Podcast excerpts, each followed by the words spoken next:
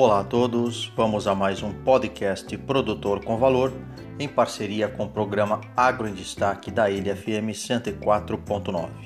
Vamos ao pod de hoje.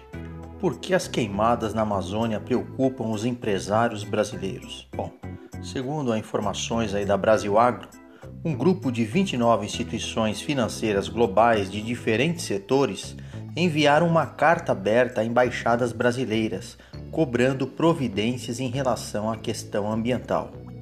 A ameaça às empresas começou a ficar mais clara à medida que grupos estrangeiros passaram a impor condições para investimentos e compras de produtos do país, reivindicando mudanças na política ambiental. Ou seja, no século XXI a forma de produção mudou, a cabeça do consumidor é outra Questões ambientais estão cada vez mais elevadas em conta na hora da decisão de compra e de investimentos. Em suma, promover a produção sustentável sem agredir o meio ambiente é sinônimo de lucro. E é essa, no final das contas, a função das empresas: dar lucro aos acionistas.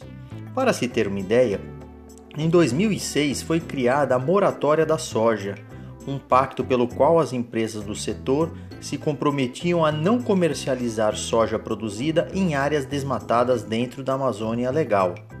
O esforço fez efeito.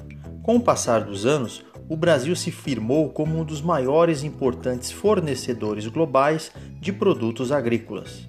Porém, o aumento de 30% nas queimadas na Amazônia provocou uma onda de protestos globais Países como a França e a Irlanda ameaçaram até barrar a aprovação do acordo comercial entre o Mercosul e a União Europeia se o governo brasileiro não desse uma resposta à altura.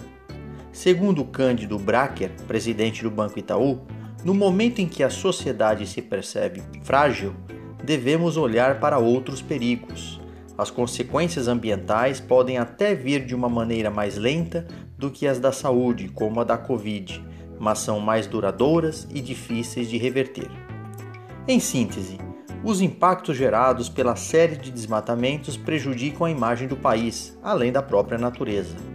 É necessário planejamento político, ambiental, econômico e social para melhor administrar esse recurso tão valioso, como é o caso da Amazônia, considerado como uma floresta pulmonar muito obrigado a todos, acompanhem as nossas podcasts e também sigam no canal Produtor com Valor no Instagram, nosso e-mail produtorcomvalor@gmail.com.